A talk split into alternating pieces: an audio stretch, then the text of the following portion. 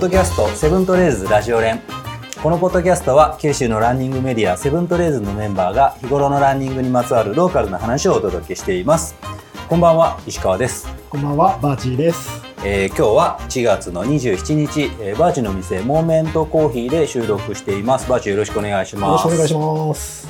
で、えー今日のゲストですが、福原正夫さん、はいもうレジェンドですよ。レジェンドです。はい、山岳会というかね、はい。えークライミングもそうなんですけど、えーもうレジェンドの福原さんをお呼びして、えー今日は収録したいと思います。福原さんよろしくお願いします。どうも福原正夫と申します。はい、改めてよろしくお願いします。福原さん、えー、と今は65歳。六十五ですね。はい。昨年暮れで六はい。十五になりました。65ですよ。強靭なフィジカルを持っている、えー福原さんです、えー福原さん TJR に挑戦して、えーいらっしゃって、えーまあ、そこの話とかを聞きながら、まあ、次の TJR 目指す人が九州から現れてほしいというところでバトンを渡したいというような、えーお話をちょっと聞きたいと思っています。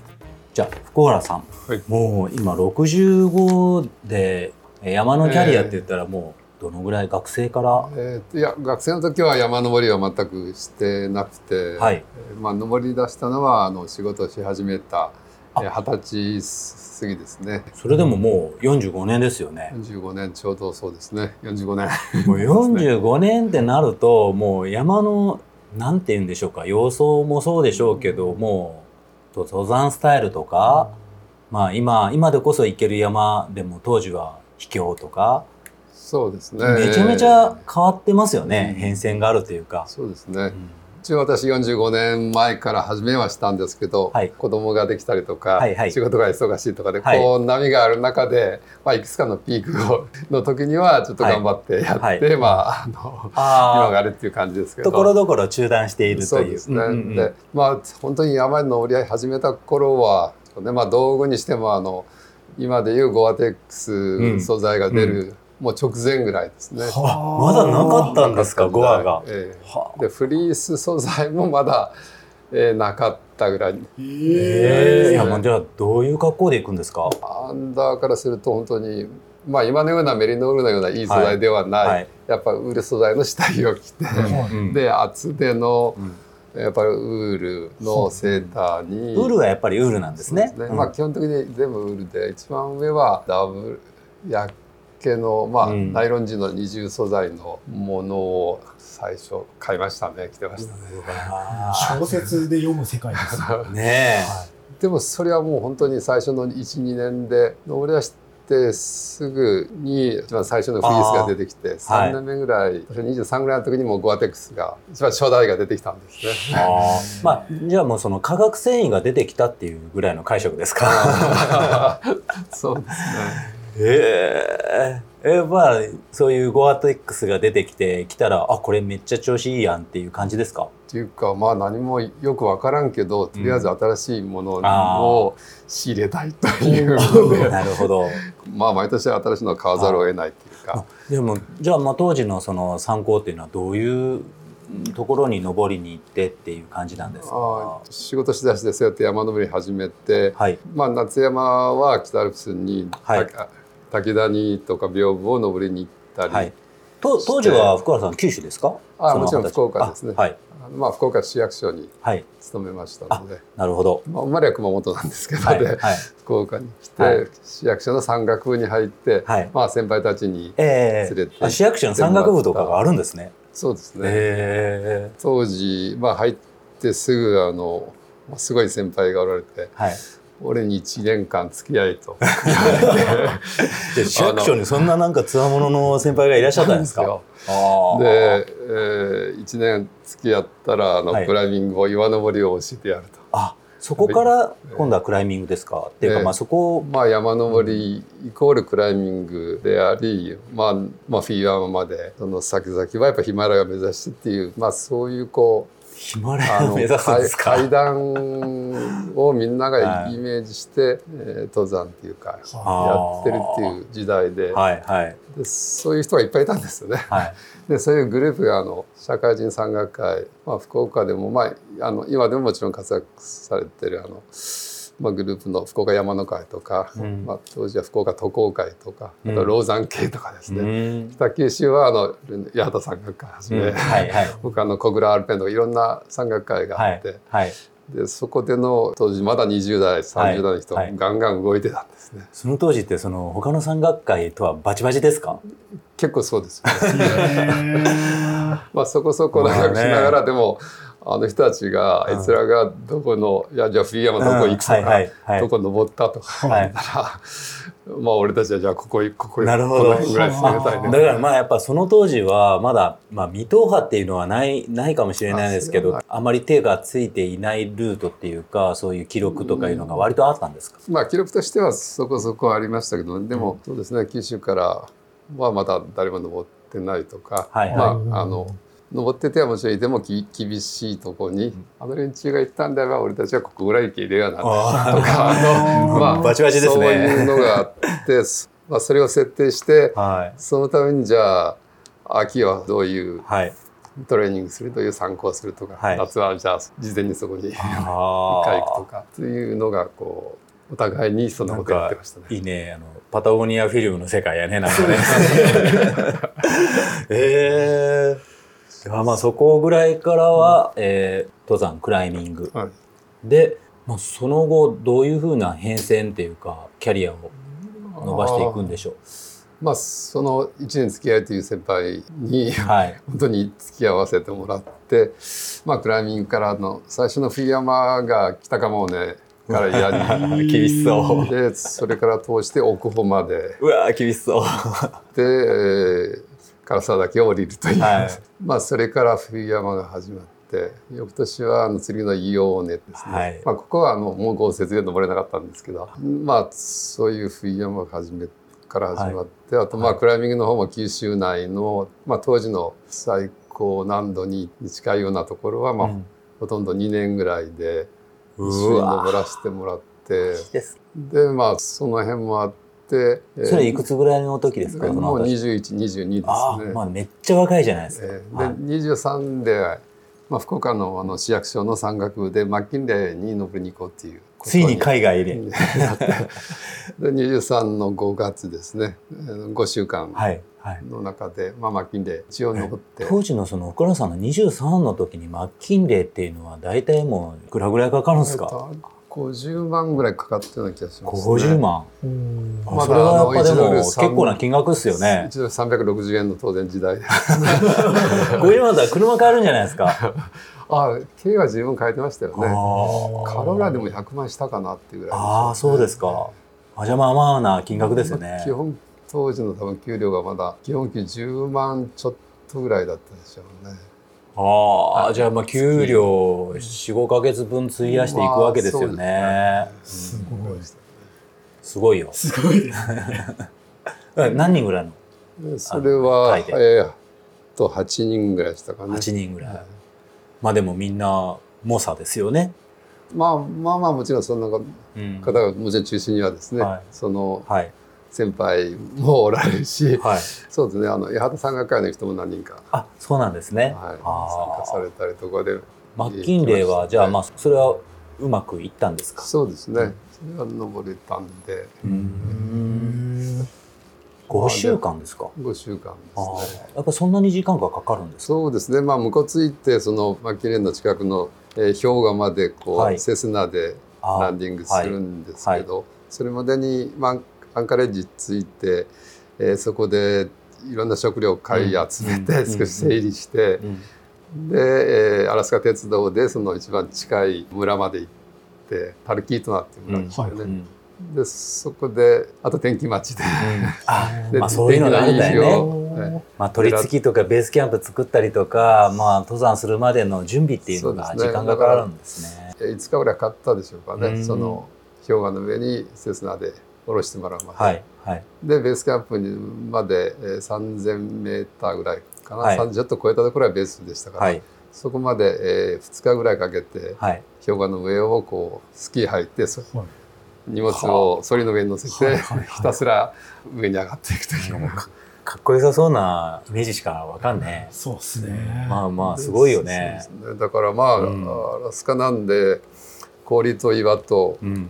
まあ、雪とうん青い空と虫もほとんどいないという、え当時のその、まあ、装備、まあ、当時の装備がどれだけ暖かいのか寒いのか分かんないんですけどどうでした？耐えられる寒さでした？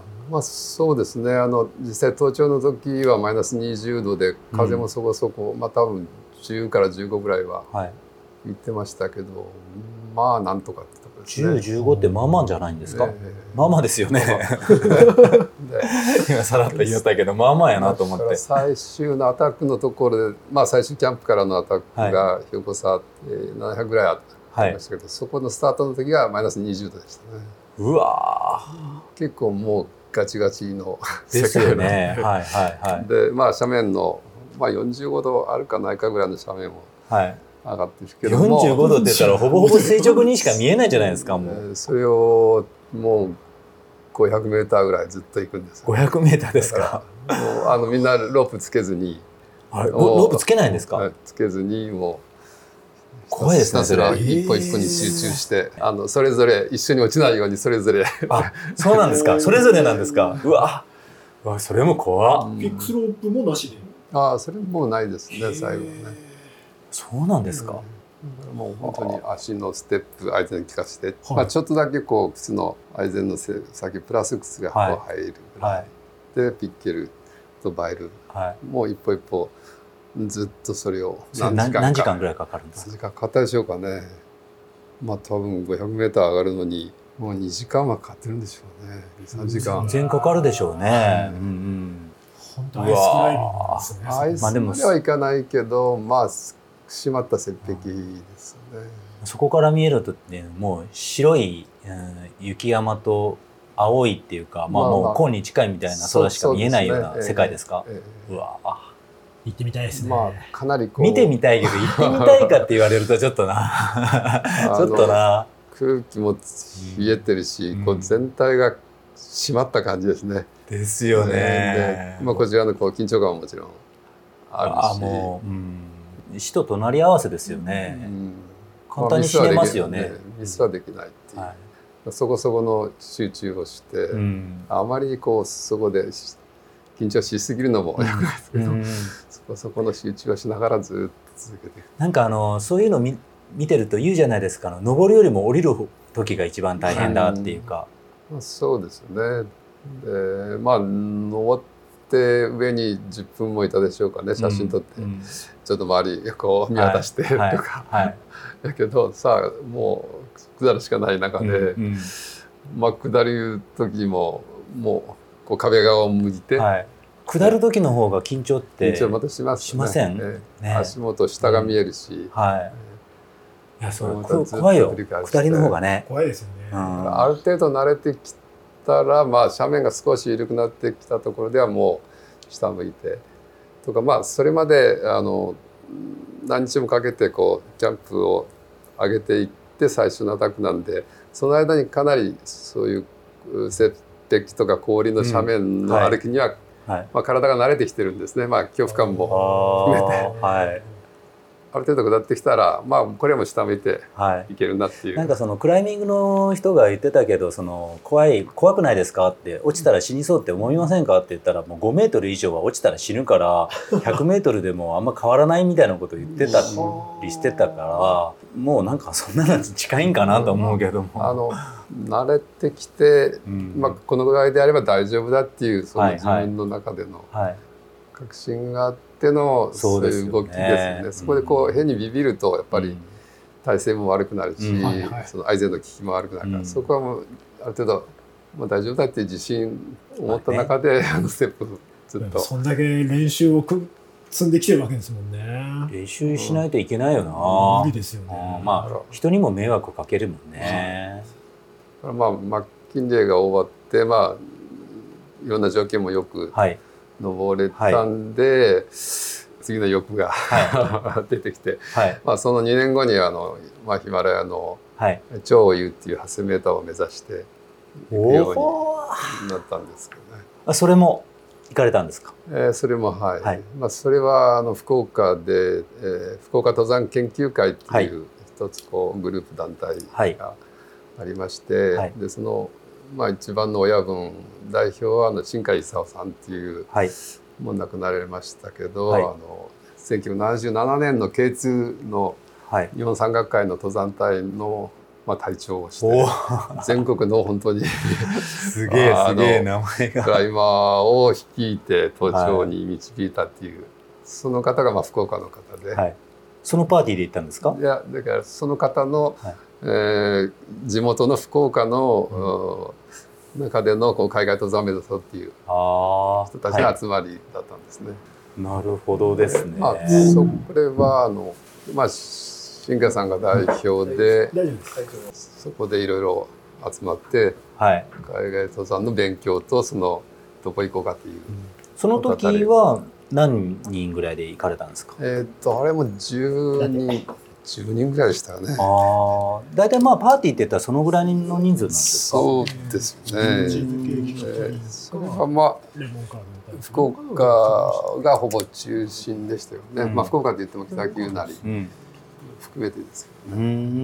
んすごいもうなんかあれね TJR に行けないねなかなかねこの登登山のそのさもうね。三歴だけ聞いときたいぐらいの。参考記録がすごいっていうかもうね履歴がすごすぎてもうこれだけでちょっと何日か持つんじゃないかな。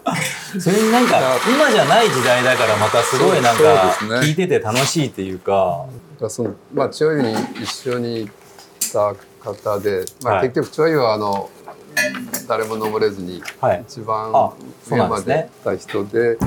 えー、7700ぐらいでしたよね。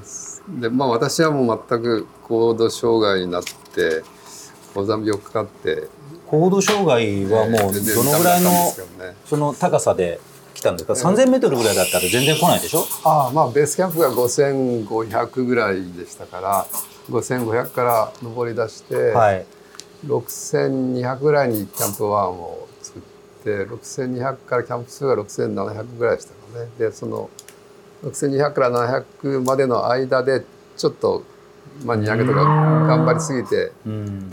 完全に体がああそうなんですか。6200ってダメになりましたね。6200ってどどんな世界ですか？酸素量は3000ぐらいだったら僕らも、も北アルプスとか行くじゃないですか、まあ、やっぱ違うんですか？1000上がっていくと、まあ、いきなり上がればもちろんうん。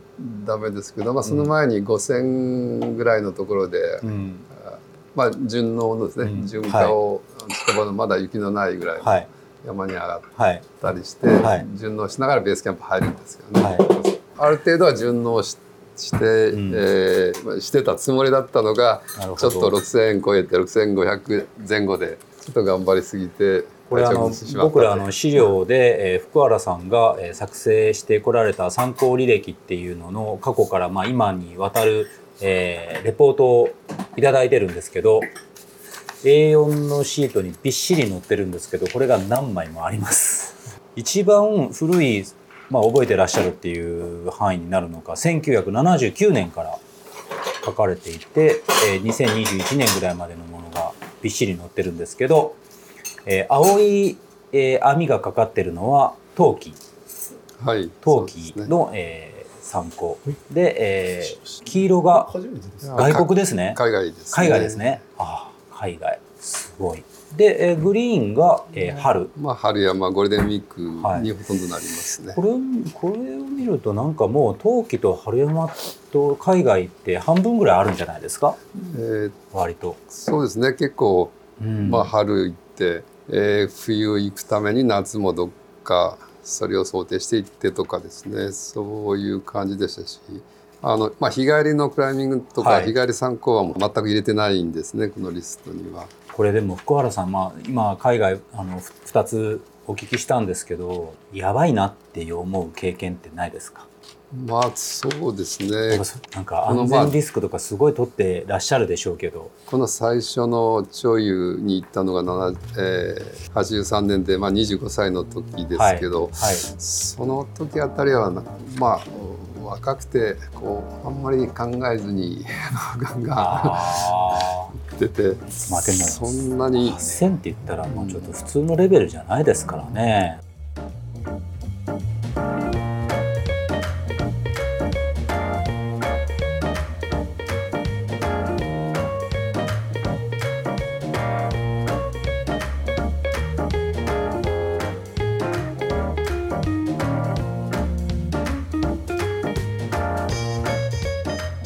これはもちろんあの先輩たち、まあ、先ほどの新海さんはじめ、はい、大先輩たちが作られた計画があってそれにまあ一番あの、若い隊員としてこう入れていただいて、はい。はい、えー、まあ、連れてってもらったような登山なんですよね。うんうんでその中で一番先に潰れて大した 働きもしなかったという。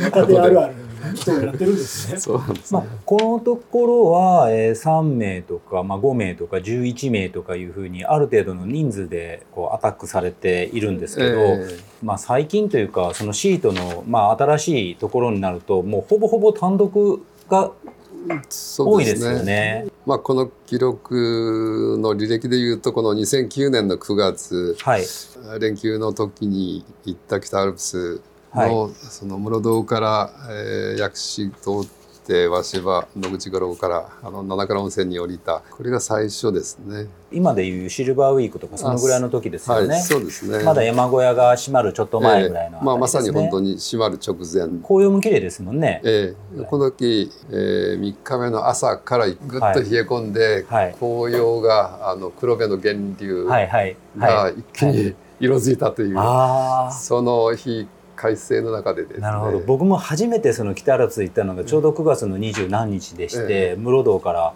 えー、入りました、うん、そしたらあの来鳥沢のもうあそこのキャンプ場にいただけで感動しました、はい、こんなに紅葉が綺麗なものかと思いましたもんね、そうですね。まあ、ここのあの参考形態っていうのが登山形態がファストパッキングっていうふうになってます。うそうですね。もうこの時はもうトレイルランニングを始めてたなるほど。でもこの時期ファストパッキング寒くないですか？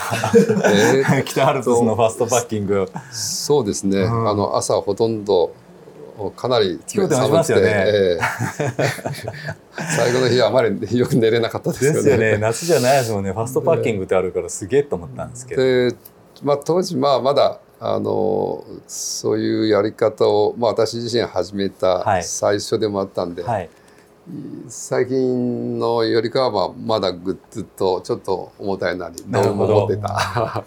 TJR の、えー、選考の期間の時に、かなりいろいろ行かれてたじゃないですか。そうですね、はい、その時期っていうのは2019年あたりですか？えーと一番最初の選考会に行ったのは、はい、2016年の大会の選考会にも実は行ってまして、はい、その時ももちろんあの 落ちたんですけど、はい、でその後が20年のが延期になってまあ21年ですね。そうですね、はい、はい、その時のそのまあ、選考会の、えー、参加資格というか、ええ。ー、2000m 級の、えー、山での10日間のキャンプだったりとか、はいはい、大会の上の指定地の、えー、ビバーク時間っていうのもありましたよね。そうですね。はい、それをその得るために行かれたっていう感じですか？えー、実際このトランスジャパンを知ったのが、はい、あの2012年の NHKBS の放送を、はい、まあ見てになりますので、はい、まあ。それからあ参加資格なりその参加条件を、はい、調べてえー、調べた中で、えー、ビバーク4日以上とかですね、はい、要件があったので、はい、その後の参考はまあそれを意識して実績作りとして、はい、えー、行ったっていうのが、えー、ほとんどですね。小原さんのそのブログでブログっていうかフェイスブックで見たんですけど、うん、63の時にまあ TJR 目指すというような感じでしたが。あ TJR の選考会6月はここはあワンミスがあり落選っていうのを書かれてたんだ、はい、そうですね。まあ63でチャレンジした2000、はい。まあ、21年になりますけど、はい、そこの選考会で ワンミスで、セルテオの、まあ、試験というか、はい、ロエの、ところでちょっとミスをして、はい、えー、まあ、落ちたという。いや読みました、ね、僕あの福原さんのフェイスブックそしたらねあのセルトを貼った時にあのピンが曲がって結局岩にくくりつけたら岩の岩が回転してセルトが倒れたっていうような感じの記事だったと思うんですけど。はい。そうですね。あのゼルトの設営のまずテント場が河原の横のテントサイトで、でほとんどこう採石っていうか、まあ、小石がしっかり固まったような、はいはい、まあ、あんな張りにくいですよもう全然。普通のペグが通らない、はい、その時にピンペグだったんですか？えー、っとそうですね。もう本当に軽い。軽いやつですね。先にそのテストを受けてる人のを見てももう周りにあるその大きな石でこう叩いても、はいはい、かなり苦労してなかなか入らないっていう状況があれ 8, 8分以内に設営しないといけないですね。そうですね。はい、あのツェルトで8分あと特殊エレターあたりで、まあ4分なんですけど、あえー、まあ私はツェルトを持ってたんで一応時間としては8分でしたけど、はい、それで一箇所のペグをその石で叩いて入れるのに結構1分近くかかってるのを見て、はい。はい、でツェルトであれば8箇所これだけでも8分 使ってしまうかどうかわからないっていうそれを考えてちょっと横目に見たらそういうのが見えたんで、はい、えー、ペグ使ったらもうタイムオーバーの可能性が高いんで。はい。河原の横のテントバーンでそこそここう2 3 0センチぐらいの石の塊はいくつもある、はい。はい、当然これも使っていいということで、はい、もうこれを並べて、ペグ代わりにシートしようと、まあそれは一応想定してあのそれができるようにもう、えー、針綱の先を、うん、リング状にある程度のその大きさのものをくくれるような準備はしていってでからもじゃあそっちに変えてそうやろうと。でまあ晴れたのは晴れたんですよね。ね。6分、まあ、7分以内に貼って中に入り込む前に一通りこう張り具合をチェックをして、はいはい、中に入り込んでファスナーを閉めて、はい、まあ8分はい、そこまでで8分なんだ。あでまあ時間的には OK でしたけど、その後試験としては、えー、バネばかりで3キロの力で引いて、はい、2方向から引いても全くペグが浮かない崩れない、はい、というのが、まあ、合格の条件ですけど、はい、それで片方のもう針綱のところの2箇所ある片方良かったんですけど、はい、もう一方の方の方で引かれてる時に1個が、その玉石に、はい。えー、張ってるその玉石がちょっと重心位置が違ってたのかあの回転して それが動いて、えー、しまったと。で中にまあツェルトの中でその貼られてるのを見ながら、おっとやばいなって、これ浮いたなと。あ分かったんですか？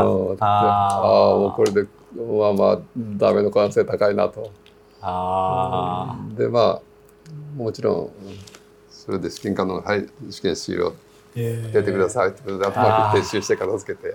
まあ、結果は本当に何日後かに通知が来るまではわからないんですけど、はい。はい、それはやっぱりもうミスったらもう絶対ダメなんですか、えー、総合力ではなくて一つでも総合力総合力で、はい、えー、5項目があるんですね、まあ、総力と地図読みと、はい、まあ、今の漏洩ゼルト貼るのと、はいファーストエイドができるかっていうですね、はい、ものと最後の筆記試験という、はい、でそれ全てがについて、えー、大会事務局が考えるその基準値を超えているとい。うのが、はい、細かく基準参加要件を申しますと70キロ以上のトレイルランニング大会で完走していること、えー、標高2000メートル以上で10日以上のキャンプ経験があること主催者が指定したキャンプ指定地において4日以上のビバークスタイルでのキャンプ経験を証明する写真が提出可能なこと、あとフルマラソン3時間20分以内もしくは100キロマラソンを10時間30分以内に完走した記録を持つこと。これも結構厳しいよねこれ。厳しいです。これ厳しいですよね、まあ、それはあのエントリーする、はい、はい、まず基準で,、はい、でまあそれを全部証明するものを、はい添付して、はい、これ福原さんフルマラソンの3時間20分来てたんですか？あそうですね。ギリギリ本当に3時間19分47秒。これがまたすごくないですか？13秒だけクリアという。いやいやすごい。すごいですね。それもあのコロナので大会が中止になる直前のあの延岡の西日本マラソンなんですけど2月の初めですね。これどうなんでしょう？かフルマラソン3時間20分切るよりも100キロ10時間半の方がなんか良さそうな気がするんですけどそうでもない普通のあのまあロード走るのでは、うんうん。フルマラソン以上ほとんど走ったことないんです、あ距離がね距離。距離と時間が、ロードは長く走るのは嫌なんで、うん、まあそうですよね。山ならいいんですけど、まあ、でもまあそれだけのあの参加要件をクリアして臨んだ選考会で石が回転したということで、ワンミスで。まあ、5項目のうちの他のはクリアしてたんじゃないかなとは思いますけどね。はい、まあ、あの落選不合格通知のがメールできて、はい、その中で漏洩技術において基準に達してないと判断したので不合格といたしますというあありましたんで、まあ、うわーっていう感じですね。走るのだけでは、まあ、条件も良かったのもあってあのそんなに雨とかも厳しくなくまあ降るのはもちろん降ったんですけど、はい、全体の中では順位だけで言うと6割か3分の2以内ぐらいでは、あのゴール2日目のゴールはですね、これでも福原さんあの仮にそのこれ出れるようになっても、うん、まあ中止になったじゃないですか。あそうですね。そのまま繰り上げて次の年にあれ出走だったんですか？あいやもうあれ大会としては、えー、それでもうもう一回先行し直しっていうことですよね。ね。だから、まあ、通ってても出れなかったんですかあれは。やっぱり。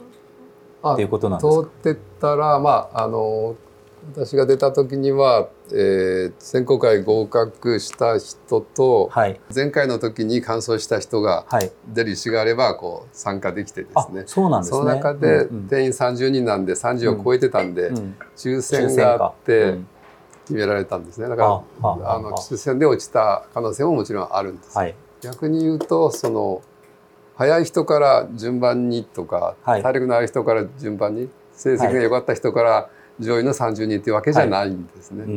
はい、あのある基準を例えばまあそれが1項目、まあ、10点ずつとしたら、はい、全部8点でも、はい、合格は合格なんですね。はい、1つでも6点があると、はい、もう不合格になってしまう。なるほど、はいはい、全体的に、えー、きちっとした、まあ、能力があるっていう、はい、まあ、そういう意味では総合力なんです。はい、一つだけ秀でててもうんうん、じゃあ地図読みが全くできないとか、はい、ファーストエイドができなかったらもう落ちてしまう、ね、まあ、あのこれまでも何人もそんな方がおられるんですね。はい、だから大会のコンセプトがあの書かれてましたけど、うん、トレイルランニングではない。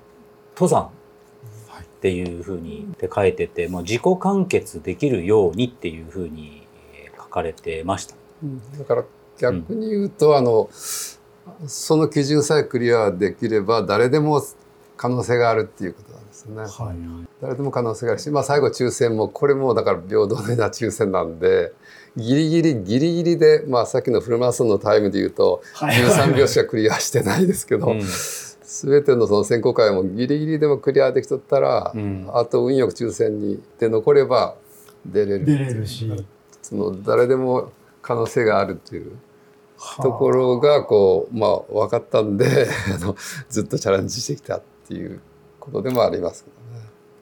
まあ、TJAR って何ってあの聞いてる人いると思うので、まあ、改めて TJAR って何かっていうのをちょっと簡単に説明させていただくと、はい、えー、トランスジャパンアルプスレースと、はい、えー、日本海側の、えー、富山湾から、えー、日本アルプス北アルプス中央アルプス南アルプスを横断して太平洋側の駿河湾までの約415キロ。累積標高差2万6662メートル。を8日間以内で踏破するというレースであります。まあ、8日間というと192時間ですね。これが2年に一度の開催ということで、えー、やられています。これ2000何年からですかね、このレースは。2002年か。1回目はそうですね。はい、2002年に第1回目を開催して以降、2年に一度の開催となっているような、まあ、ものすごいレースですよ。とんでもないですね。はい、とんでもないレースです。で、定員が30名のためのあの選考会っていうのがあって、まあ先ほど言ったマラソンが3時間20分っていうのも、まあ選考会にまず出るためにこれだけの基準を満たしてくださいねっていう参加要件があって、それがまあ超厳しいと。はい。っていうところで今九州から出た人いないんですよね。まあ、いないですね、えー、九州から出た人がいないんですよ。選考会も福原さんだけですか？そうですね私だけですねそこがねすごいし、まあ、この九州のポッドキャストなのでまあまあねもうこれはもう福原さんからバトンをもらうっていうことでこれを聞いた人が誰がチャレンジしてほしいなっていうふうに思ってて俺バージチャレンジしてほしいなと思ってるんだよね、うん、僕は出たいんですけどまだ3時間20分切ってないですからね。まあ3時間20分はバージ切れるから、はい、まああとだからもうねいろいろなことを一個ずつ尽くして、もう福原さんに聞いて、もう何が大事かっていうのをもうね、教えてもらって、そうですね。ね。あのまあ私が経験してえー得た範囲のことをになりますけど、まあそれはですね、いろいろお伝えしていきたいという、最近あの、気持ちですね。100マイルのレースの3位の国っていうのも九州から去年ね、あの、え何名もサイラーが誕生して、九州からこう出たことがないとか、やった人がいないとかいうことっていうのがね、えー DJR っていうまだあるので、これね、ちょっとね、誰か出てもらいたいな。出てもらいたいですね。っていうので、まあ九州からのそのハンディがね一つだけあるのがやっぱりあ、それは2000メートル以上のでその10日ビバーク間。経験ですね。あの4日間のビバーク。あ、4日間。写真を撮らなくちゃいけないやつですね。そうですね。はいで一日として認められるのは標準のコースタイム、はいあの大和高原地図ではいいう、はい標準コースタイム20時間以上の距離を、はいまあもちろん当然それ以内ではい。行って、えーシュラフを使わずに、はい。まあゼルト等でビバークスタイルではい。やって次の日はい2日目も同じ20時間以上のコースタイムのところを、えー余裕のある時間内で、はい。えー走ると、はい。まあ、走れたえーことで初めてそのあ間のゼルゼルト泊1日が認められるほということになるんで。あの4日を満たすためには実質うー5日そういう行動をうん5日間うん。確実にできれば、まあ、できて初めて 4日が成立するんですけどでそのためになは前の日から北アルプスのもう登山口まで行っとかなくちゃいけないし、はい。はい。終わるのがまあ夕方なり夜の、はいね暗くなってですから、はい帰ってくるのはまた翌日なんで、はい。7日間はほとんどいるんですよね九州から行くとなると。まあ、それをするのに7日間絶対費やすっていうことですね。ええ九州から行くとですね。はい最短でもですね、でこれを2つに分けたら、はい。2日ずつに分けると、はい。逆にまだう。8日一日一日で増えていくですね。あバージ大丈夫です。あの、店閉めれば。そうそうです。そこのバージの店だる。ったら俺多分開けられると思うんだよね。これクラウドファンドですかね。うん、だってもうあのコーヒーも俺ドリップしか作れないよって言って対応するし、あと俺夜間営業で酒売ってやるから逆にあの儲かるかもしれない。帰ってきた時にはあのお客さんはここはバーになったって思うかもしれない。あはい、そういう裏方のお手伝いをします。バージンは大丈夫よ。これ全部クリアする時間は取れるうん、時間は取れる。大丈夫、大丈夫。まあ今までがやっぱりそういう条件があるんで、うんなかなかやれる人がいなかったということでしょうけど、あの、毒図の力っていうのはどの程度その要求されるんでしょあーまあそんなに難しくはないんですけど、まあ、一応私もあの OMM レースが始まって、まあ、はい1回目から6回目までは全部出て。まああれであのレースに出ることで、あまあ、総力プラスそはいの地図読みはい。をこう高めてきたというのはありますね。はいであのレース面白いことにその事務局の、えー飯島さんとかですね、はい。これまで完走したはいすごいメンバーの人たちが結構78人ぐらい出るんですよね。はい。はい。でその方たちでチーム組んでるのをはい。一緒に走って、はい。で途中でちょっとこう先に向こうが行ったはずなのに、はい。次のポイントではこちらが前に先にいるとかですねさんめちゃめちゃ早いって言ってましたもん、OMM。そうそういうのが結構は面白いっていうのもありますけどねでまあそんなことやりながら一番のベースとしてはですねこの地図読みはあのラインオリエンテリングということであらかじめ、まあ、あの選考会のルートコースは決まっててそれにコースのラインが引かれてるはい。地図を渡されるんですけど、はい。その地図に、えーまあ、地図通りに歩いていったところで、まあ、フラッグがオリエンテリングフラッグがあって、この場所を地図上に正確に落としなさいっていう試験なんですね。そこで、えっと、前後1あ2ミリでしたかねはい。50メーターずつぐらいの誤差ははい。いいんですけど、はい。結構正確な地図読みできないとそれだから私もこの前の選考会では、えー一つ最後のが落としたっていうのはなんとなくはっきりしてるんですけどね。あだけど、まあ、他は多分良かったと思いますね。であ。地図読みできないわ、俺で。それが、僕じゃダメなんですね。えーあの昔昔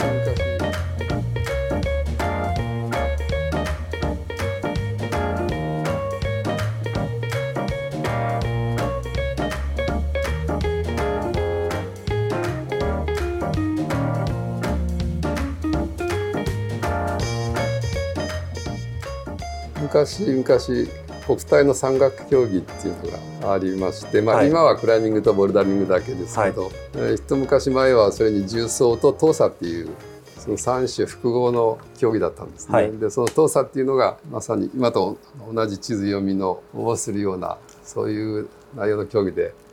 で12キロの飯島さんとかもそのあの当時国体選手で出てたし。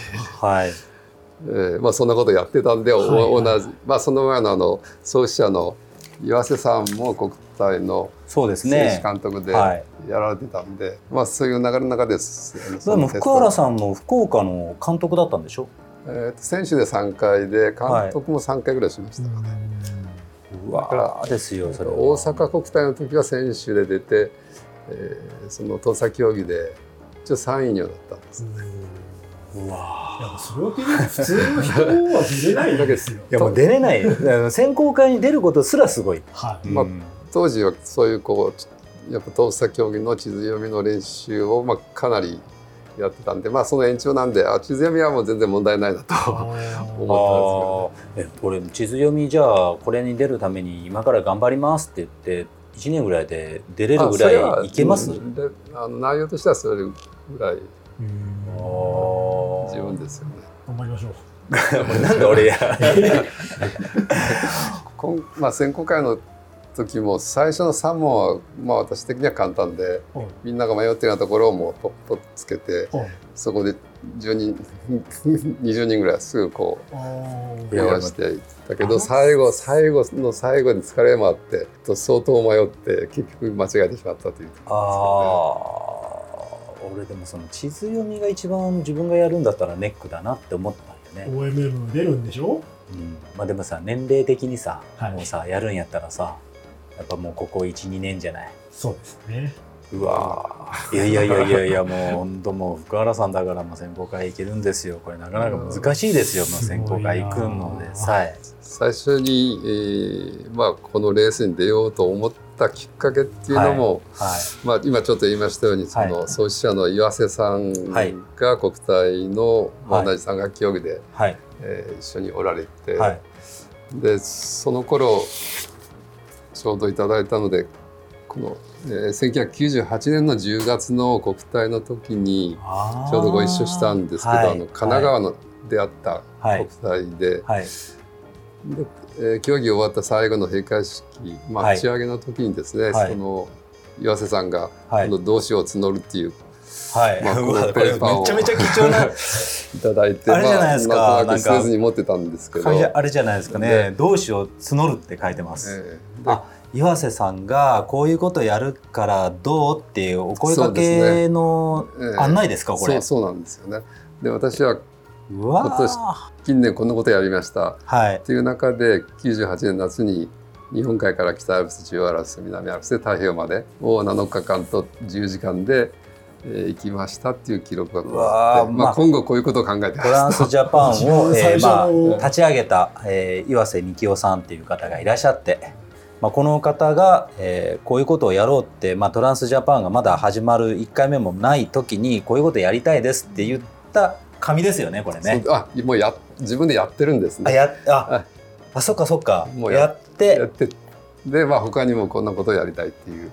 ああそうか。それをがベースとなって、まあ。98年夏日本海北中和南は太平洋高低差3000メートル距離400キロ7日10時間33分でレースにしたらもっと速くなるよ。そうそう。でなるか本当に一流の選手を集めたらもうちょっと面白いうん。レースになるんじゃないいかなって、あでもっと記録が本当に縮まっていくよねっていうので呼びかけて。あこれ今もうコースは変わってないんですか？当時のコースのままですか、そうですねコース岩瀬さんが行かれたこの時とはちょっと違ううようですけど、コースとしては1回目、まあ、これ1回目の報告書ですけど岩瀬さんが作られた報告書でまあでも距離的にも今コースとしては一緒ですね。410何キロだから、まあ同じっちゃ同じぐらいはい、ですよね。そうですね、うん。入り昔と入は西方かなんかまで行って上高地に降りてたとかっていう話を聞いた気がします、えっとそれはだからレースになる前だと思いますね。でそれだと危ないからっていうことで、もう八木から上高地に下ろすようになって。これあのまあ当時その岩瀬さんがやられた時っていうのはもう食べ物も全部全持ちでしょ？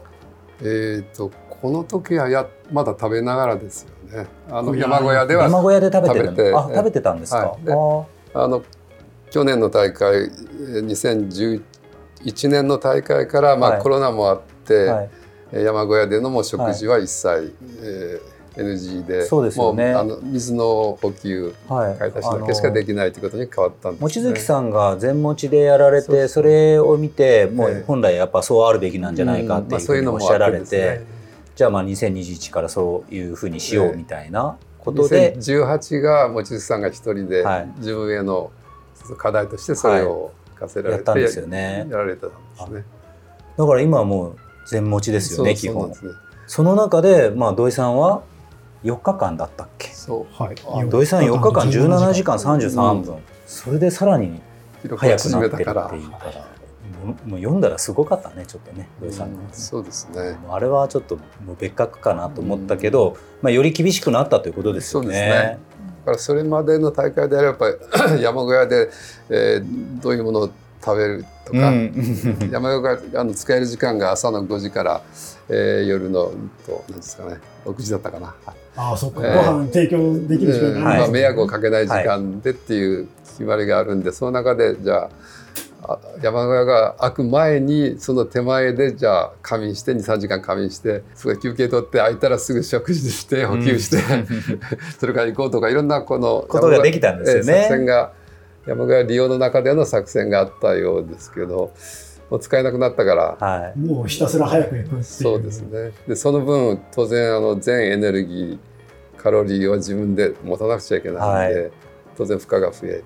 ですよね。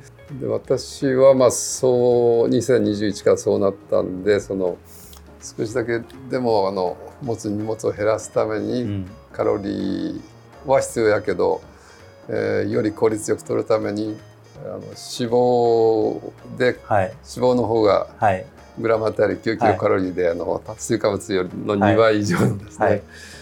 カロリーがあるんで脂肪も取りながらはい。いけるあようにーはい。えーまあ1年ぐらいかけてあの少しそういう体質的にも。改善っていうか、まあファットアダプテーション。はい。あの自分の体脂肪を燃やせるし脂肪をこう取っても自分もこなせるよんもうそういう体にもう若い時からなってそうな気がしますけどね。うにまあある程度は多分なってたと思うんはいですけどより意識してあの脂肪を取るのをまあ日常的にうん。やるようなことでまあ今もあのこれめっちゃそうですね。貴重な紙だよ。すごいですようね、ん、っていうかそういうのを深田さん残してるのがすごい。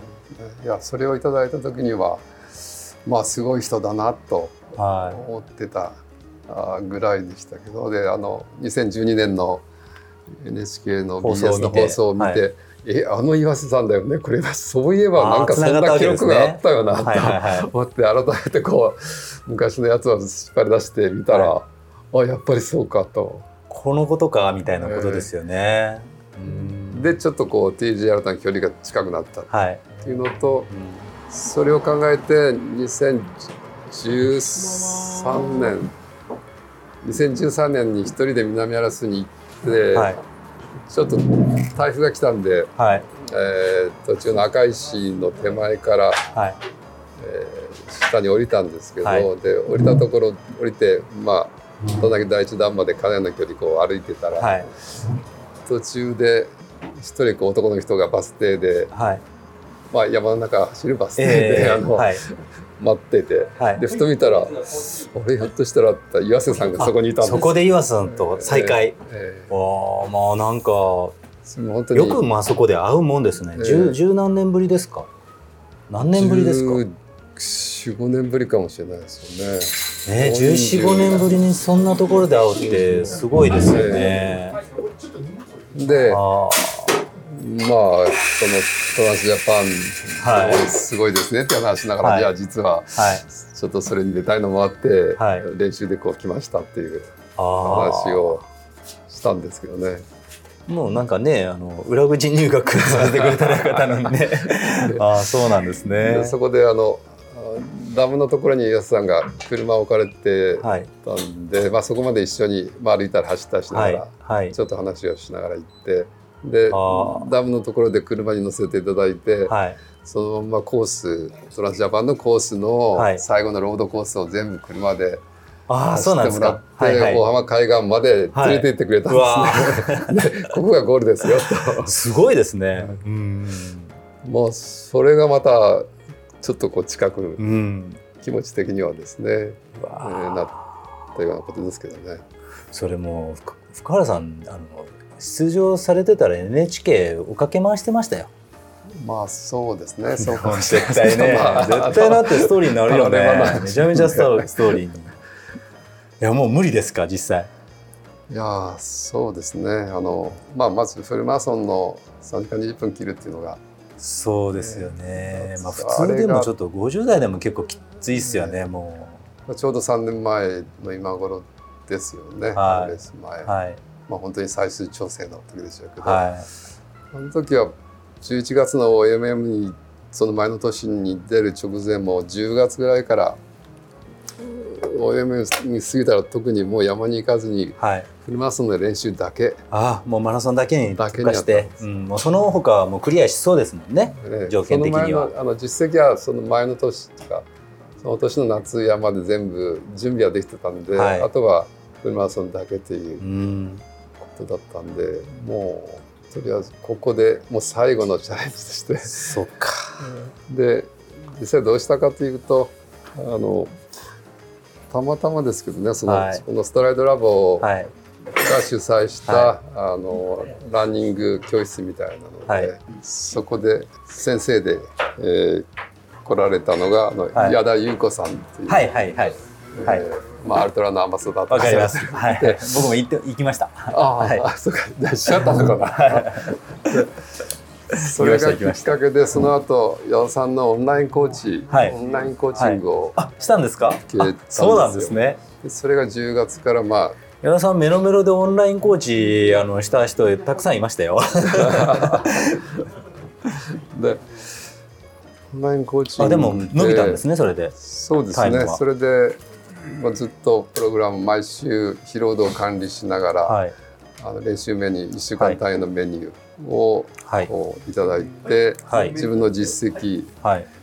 えー心拍数とかはい。走った距離、時間を Excel に全部打ち込んへででそれを毎週送ることでまた次のメニューをもらってという、はいまあ、それをこうずっとやっていたんですね。はい。だからまあ疲労度を管理しながら、えーステップを踏んで最後ピークを合わせる、ピはい。ーキング、はい。そのための最後のこうテーパリングという、はい。それをまああの理論を教えてもらいながら実践としてこういうことをはい。やりましょうとはい。いうのをまあでもそれをこうねね確実にこなすメンタルっていうのもすごいし、まあ福原さんは割となんかあの緻密ですよね。まあこうやってメモもしっかり取られるし、昔のものももうきちんとこう思い出して言えるし、すごい緻密なところがあるから。適当適当でもあるんですけどその時はもうやっぱりそそれだけでアルコールももう10月ぐらいから一切取らないとかですね。もうマラソンのその 3時間20分を目指してええ。とにかくもうそこ。ちょっとこの体調崩したり故障したりしたらもう多分それで終わりなんで、はまあ、それを絶対にしないように少しずつ。いあの選考会っていうのはいつからいつぐらいまでの間の期間にあるんあですか？えっとマラソンとしては2シーズンその大会のある年の、えーすまあ1月2月の冬とその前の年ですからはい。まあ実際、えーまあ1年半ぐらいですかね。マラソンシーズンとしてははい。2シーズンはい。あるんですね、2シーズンあるんですね。だからまあその2シーズンでどうにか3時間20分を切って、えまあ、なおかつその参考経験っていうかビバークとかを含むものはーそれはもう1 1年ですよ1ね年。もうほぼだからもう夏山行かないといけないってことですね、えー前年の夏山ですよね、はい。なるほどそれまでずっと、まあ、2016年の選考会まではあえー、3時間30分だったんですね。ああ3時間30分。いやでもそれ10分縮めるのも結構至難の技ですよ、えーだから2016年はそれで出れたんですけど、はい。2018は3時間30分から20分に変わって、はい。それが切れずに18は出れなかったんです。3時間30分から20分になったんですか？選考会のその参加基準が、えーそれが2018からですね。ああ、まあ、そうなんだ。あの応募者が増えたのもあはってでしょうか、まあ少し厳しくしたんですね。い、。なるほどそういうことか。で山の実績は作ってたんですけど結局マラソンのタイムが切れなかったんでエントリーできなかったのが2018で。だからもう絶対マラソンを切る。なるほためにはもうなかなか30分前後をずっとこう言ってたけどどはい。20分には届かなかったから、これを大きくなんかは変えたことをやらないと本当にそれだけで打ち込まないとこうダラダラとしても難しいなっていうのがあったんでまあそのオンラインコーチング受けながら。年々これ厳しくなっていく。厳しくなるね。3時間15分とか10分とかどんどんなっていくってことやろ。そのうちサブスリーとか言いそうやなやこればいですね。うん。言いそう言いそまあでも今までの実績ない総力の中ではそこはそんなに重視はもうしてないんじゃないかと思うんですけどね。あーそれがやっぱり、ですね。ええやっぱりリスクマネジメントがしっかりできるかという、はい。その低体温症なりですね、まあいろんなそういう危機管理のこう、はい。能力はい。なり対応ができるかっていう、それを一番多分求めてるでしょうけどね。だからまああの可能性はみんなに結構広くあるんですね。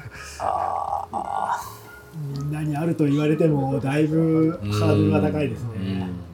うん。いやーでもね出てみたいって簡単には言えないけど、まあ、チャレンジはしてみたい気はあるまあでもねね。その選考会に出る資格もそうだけどまあ実際出たところで400何十キロで2万8,000っていうのはまたちょっとねすごい強度やなとは思いますけどね。そうです私もだから2016に選考会で落ちたんで、はそのレース期間中の後半の後半をですね、はい。まあ、大会期間中のこれ4日目からでしたかね。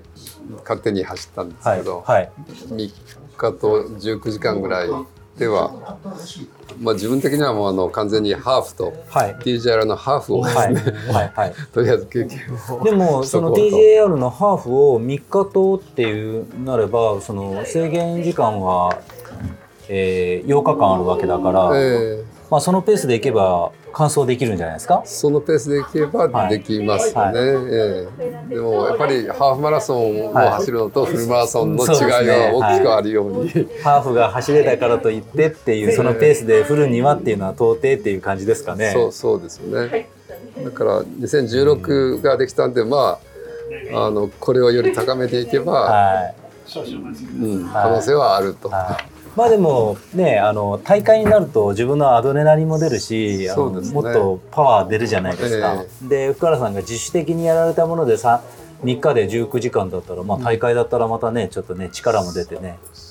そうですね。まああの私も勝手にそんなふうにもま 思ってね。思うでしょうね。あ最後でも4日の最後だからレースでいうと8日目はい。最終日の、まあ午前11時前ぐらいにはい。ゴールはしたんですけど、はい。そのちょうどその頃走ってる選手の、まあ、邪魔にならないように歩道の反対側走ったりとはいかしていきながら。最後でも足かなり来てて信号で止まるたんびにもう固まって次の動き出しがきつい相当きついっていう。まあだって225だからマイル以上ですからねもう。そうですね、まあ、これでい。これ睡眠はどうだったんですか？この頃。睡眠はちょっとまああの本当のレースで考えるよりかは余計に取れてた。4時間前後は寝てましたよね、はい。でまあ一回それやってその後そうですね2019年の夏に、はい。まあ、6日間の、まあ、北アルプスの方の参考をやったんですけどね、はいはいまあ、これも、まあ、そこそこ4時間前後ぐらいは寝ながらで6日間、まあ、睡眠とお食事がある程度できれば体が動くなっていうのははい。なんとなく体感をしたようなこれあの夜間も行動したんですか？えーそうですね。まあ、夜の7時8時ぐらいもあったし、うん。えー5日目は薬師を越えるところで7時過ぎ7時半とかもうほぼ暗くなって、はい。で9時過ぎまでは動きましたね。まあ朝はもちろん3時半ぐらいからはい。動いてますで暗い中スタートして、まあじゃあねあの一旦あの全工程に近いところはまあ踏破してはいるっていうことです全工程を2回は大体行ってますよね。二回2回は。番場島からまでのその。富山湾から番場島剣はい。を越えていくっていうのは2回はやってますし、はい。南アラスももう2回2.5回ぐらい行ってますね。途中でその台風で、あえー途中で降りたのも含めると。ーいやこれでも福原さんがその TJAR に目指す人がいたら、まあ、そういうところのまあ監督になって九州九州チームのね監督でちょっとなんか引っ張ってもらいたいなっていう気がします。はい経験まをもとあ、あの私自身としてはもう一つ区切りをつけてまあ体力的にもいろんな面でも難しいなとははい。思ってるんで、はい。まあ、いろんな、ね、あの形でこうお伝えするなりお手伝いというかいやできたら、えーしていきたいなっていう気はありますね。バジ今いくつ？40?40 40今年40です。やろ？あなまだ全然いけますよね一番いいいや40代が強いですからね。ああいけるよ暑いですからね40代ね。暑いです2回チャレンジしてもまだ45までいかないじゃないね2回もチャレンジするんですね。はいあ1回でうまくいくと思うなよ。うん確かにこれはですそうですね。ね。もう3回4回あの6年とか10年の思いをとかいう人が、で完走してもまた出てますもんね。えー大浜海岸におるよ俺。もう途中途中も要所要所おるよ俺。バーチが出るんやったいらやあでもまああの体力的にはねある人はたくさんいらっしゃるから九州でもですね。すね。なのでまあその選考会に出る体力。体力というかまあ選考会に出るあのまああの基準をクリアすることですね。要件をですね。はい、ええゼルト泊4日っていうそれが一番でしょうけどね、うん。それをほど。ちょっと思い切ってコート決めてクリアしていただければ選考会のまあ要領と言ったら変ですけど、なんか考え方なりその、どういうのが必要かっていうのはまあ2回出ていろいろ失敗したのもあるんで、うんある程度はですね分かってると思います。まあレース完走はまたまたまた別なところがですね要素が多いと思いますけど、なるほどありがとうございます。ありがとうございますいやまあもうこのねあの参考履歴はまだまだ掘って掘って掘りまくりたいんですけちょっとどこれだけっていっぱい聞きたいですよ、はい、まあでもまあ福原さんはねまだまだあの何回もこれ出ていただいてね あの、まあ、これをちょっとおいおい聞こう。そうですね。もうもうネタ帳やよこれもうすごい。僕はまずじゃあ3時間20分切りを。そうそう、うん。3時間20分切りをちょっとやってくれ。今度あの伊達マラソンで。ああそうか。伊達2月に伊達マラソンなんですよ、私のあの金栗思想の成果と私の実家は2キロぐらいの距離なんです。あそうなんですか。まあでも20分は切れるでしょ。20分切れたらちょっとこのビバーク系。ね伊達は無理の時は無理かもしれんけど20分は切れるでしょ、20分は多う分、うん。ん。ね。あとビバーク形態、はい。と強みですね地図読み、うん。はい地図読みちょっとまあさ、また俺もしたいけんちょっと勉強しよう、うん。オリエンとか行こう、難しいですよ、うん。まあでもまあねこの前出てもらったあのマイクとか、はなんか教えますよとか言ってくれてたし、まあ、福原さんも1年やったら大丈夫だって言ってるから、うん。大丈夫です。ね。い。なんかもう実地でやるのが一番早いですか？ああまあもちろんそれはありますけどね。その例えば電車に乗って向こうに山が見えはいたらそのあの尾根とかはい。今スマホでも地図見れるじゃないですか、はい。はい。今の線の地図、はい。あれ見てあのあの山のあの尾根が地図でどういうこう形でこう出てるのか。なるほこどう。地図の平面とその山の立体をを頭の中で合わせきるか、ええ。うんだからまあ山見て地図見るのでそれをしてたら逆に地図見て山がこう浮かんでくるような。あまあもちろんその今度そこの中に入り込んではい。入り込んだ中でこのはい。周りをどう把握するかっていうのはまたありますけどね。当然ながら福原さんはその平面を見てその目をつぶれば立体の山がふわっと浮かぶんですね。まあ2万5千見たらある程度はこう凹凸 VR やなわかりますなんか。すごいですよね。うん脳内 VR やな。すごい。よくあの山まああの頂上じゃなくても山の中で写真撮ってて一回転するとどっちから来たのかわからなくなるじゃないですか。ならない？あれ。なります。あれ怖いよね。あれってどっちから来た？みたいなね私もそのまあ一人で南アルプスの戦場ヶ岳越えて龍馬田小屋の方に降りるっていう時の最後の降り口の手前ぐらいで、はい。もう夜の8時は過ぎてたんですよね、雨が結構土砂降りの中で、はい。僕は疲れてるしもうちょっとあと1時間かか,、はい。かからずにテントまで着くかなと思ってる中で、降りる方向を確認しようと思って右左こうはい。変に回転したりしてたら、ええ全然分からなくなってこっちだなと思った方向に進んで、15分、はい。20分進んであれ？こえなりますよ通ったっねて、はい。あれ逆走してたとか。やっぱりなるんよ。もうあの北アルプスにいた時にですね、まあ、遅い時間午後過ぎたあたりからあの剣の方に向かったんですよねピークに。そしたらまあ剣まであのそんなに距離ないかなと思ったらあれ前剣とかいろいろあるじゃないですか。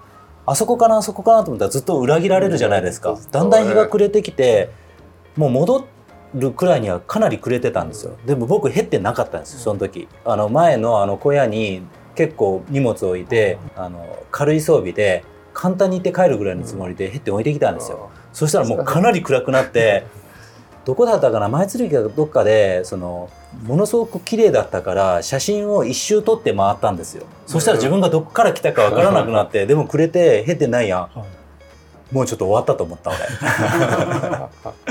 でもこっちかなと思ったところに行ったら、まあ、たまたまそれが進行方向が合ってたからもう降りる時には真っ暗になってた。あれはやばかった、ね。うん、これからの目標はどんな感じですか？今はですね、はい。まあクライミングばっかりクライミング。出まうわ。してすごいな すごいクライミング。ですねあの去年はい、の5月からあの、まあ、仕事ももう65近いんで週はい。4日勤務にして、はい。水曜日は休みとはい。したんですね、はい。水曜日はもうクライミングの日あであとまあ週末もう一日は基本的にクライミングで、あともう一日、まあ、条件見て山に行はい。くと、あまあ今はもうそういう登山っていうよりはクライミングの方が。クライミングとまあそうですね。好と。まあ雪山も一応3月にはあの槍ヶ岳の方に行くはい予定にはう今わしてまして、まあそれは雪降ってる時行かない。まあそれもあってあの昨日一昨日の水曜日もはい。セフリにちょっと荷物持って行ってきましたけど。いやもうたまにすごいことやってますよね。あのセフリとかあの雪がすごいあるところにもうルートもないようなところガンガン行ってるじゃないですか、だからちょっとまあその辺をこう、まあ、今まで遊んできたことをこう改めうて少し整理しながら、まあクライミングという、まあ、雪のもはい。忘れない程度に すごい。やっていきたいなとは思ってるところですね。まあなんか本当山の楽しみ方を隅々まで知ってるっていう感じやね。いやいやちょっとそれがですね本当に今日もなんかまあどんなこと話そうかなとか思いながらはい。改めて考えるとその、このトランスジャパンへのこう自分的にはチャレンジをしてきた中ではい。あんまり楽しんできてないんですよね。あとまあ、ーこれまでのその、まあ、山にそこそこ行ってはいるけど多分普通に山をあ登りをしてる人ほど楽しんでないっていうのをなんか改めて感じてだから山の花,、はい。花に興味があるかというと、はい。ほとんど花に興味なくはい。あれだけ北アルプスとかあちこちはい。お花畑の横はすり抜けながら、ね。なんか咲いてるなっていう、うん。うん。でも花をめでる余裕がないというか興味がなかった。興味がないしとにかく早い時間にはい。あの早い時間に危険地帯を明るいうちに通過したりとか。はいはい早く次向こうに行きたいっていう、それだけでしかできてないしでいろんなことを楽しんでないんですよね。まあ、なんかこのあの記録を見ると、まあ、強度の高いものとかよりこう過酷なものとかそういうものにずっとチャレンジし続けてるからですね。そうなんですよ、うん。なんであのだからや、まあ、見てる幅もだけど狭いって言えば狭いんですよね。はで動いてる中で考えてることっていうのはえー今水がどれだけあるのかなとかはい。次のじゃあ水が補給できる水場なり小屋までの距離時間今のペースで言ったらどれぐらい、はい水の量とで着いたらじゃあ何を買おうかとか天気の具合はどうかな何時頃こう着くかなとか。普通やっぱ北アルプスに行くって言ったら三俣レンゲにベース張ってあとはもうチャラチャラチャラチャラ3日4日遊ぶスタイルがね楽しいです楽しい。し多いしね。もそーこをもう一気にもずーっとそれしか考えてないんですうね。ね切り抜けていくから。ちょっと調子が悪くなってきたら僕痛いななりもう胃の具合がおかしいなとか言ったらあこれ何食べ食べれるかなとかじゃあ小屋でカップラーメン丼食べたいけどちょっと無理かもしれんなと。か、ね、はあ。なんかそんそんなんばっかりで。で本当に楽しんでないっていうなかったっていうのを改めてこう、うん振り返って考えると、うん。この前セフリに行った時もあホーマンに行った時か。でゆっくり歩いたらあここってこんな崖だったんだとかはい。あここからあの景色ここ見えてとか、全然見てなかったっていうのは宝満山とか何回も何十回かな。もう100回以上とかはあってるけど、じゃあやっぱ見てる景色が変わってきたということですね最近は。そうですね、で特にあの、まあ、去年の春にっていうかまあ一昨年のその TJR をもう諦めてからはい。登山ガイドの資格を取ろうとして勉強を始めて、まあ、はい。去年の春に日本山岳ガイド協会の、まあ、登山ガイドのステージ2っていうのを取ったんですけど、はい。でそれで資格は取ったけどその道案内はできるけどじゃあ自然の花のも知らないはい。阿蘇山がどうやってできたかもよくわからんとか、はい。まあ、いろんなその歴史なり地質花自然はい。何も知らないっていうのを改めて分かったっていうかそれからですけどねもう1年ぐらい前から、はい。当然試験を受けるにあたっても合格するためには花の名前とかいろんな、あのまあ、火山なり地形の特徴とか、はい。い、ろんなことが、まあ、あの筆記試験にも出るうん。で勉強を始めてで改めて具体実際にガイドするにあたって、うん。そういうまあ花を植えたりどうやってこの山がねできたかとかはい。話すっていうことで考えてまあいろいろ勉強するとまあ面白いなっていうのを感じてだから人に伝える気持ちでまあ本読んだりこう調べたりはい。するのが今ちょっと楽しいなっていうなるほどですとね。ころですね。もうそこのね道に咲いてる花の説明をしている福原さんを見てマッキンレー登った人とは思えないですよ。そうですね。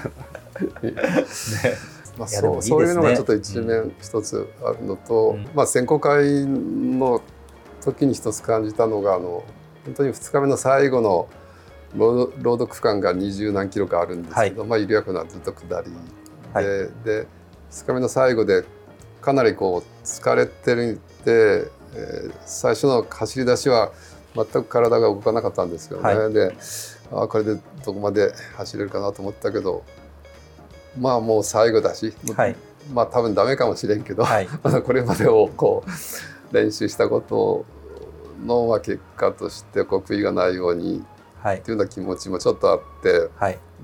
まあでも楽しまないとねっていうはい。のでこう周りの景色を見ながら、はい。でもあの尾根を2つ越えた向こう側の尾根の先を下ってそれから左に曲がってとかこう周りを見て、はい。えーずっと行き出したらこうだんだんこうランニングのリズムができてきて、はい。でスピードが上がってきて、はい。できつさが結構消えていったんですあよね。ー。で最後の本当に45キロは5分ちょっとキロ5分ちょっとぐらいのペースでそこそこ担いで走れたのが自分でも不思議だったんですよね。でうん。なんかそう最後もう本当に最後で楽しむ気持ちになりうん。周りを見て楽しむっていう、そういう気持ちになってまあそう感じることができたのかもしれないなという気もしてね、なるほど。せっかくそういうあの場所に山の中の自然の豊かなところに行っててはい。ほとんどなんか周り見てなかったなと改めて。あ 深いっすね。なんかたのうん、もっと楽しみながらやる。はい。ってればおまあもっといろんなことがこう、学べて、はでも全然まだねまだまだじゃないですか 深原さんの、まあ、そういうまああの、65まあ、いろいろとうん。楽しみも含めてあの、まあ、勉強というか。まあ、更新の指導もしていただければとそうですね。思います。はい、そうですね。まあお話しするなりこの伝え伝えるっていうことも一つ楽しいことだなとはあの最近思ってきてます、まだまだたくさんお聞きしたいことあるんですけどこれ何回もまた出てくださいよ。僕らこれずっとまだ続けていきますので、ありましたら。はい。ありがとうございます。じゃあ今日はコーヒーで乾杯しましょうか、はい。以上あの、はい終わりを皆さんお疲れ様です。乾杯をすることになっております。じゃあ、えー、福原さんどうもありがとうございます。バーチーがどうぞありがとうございました。TJR を目指します。頑張ります。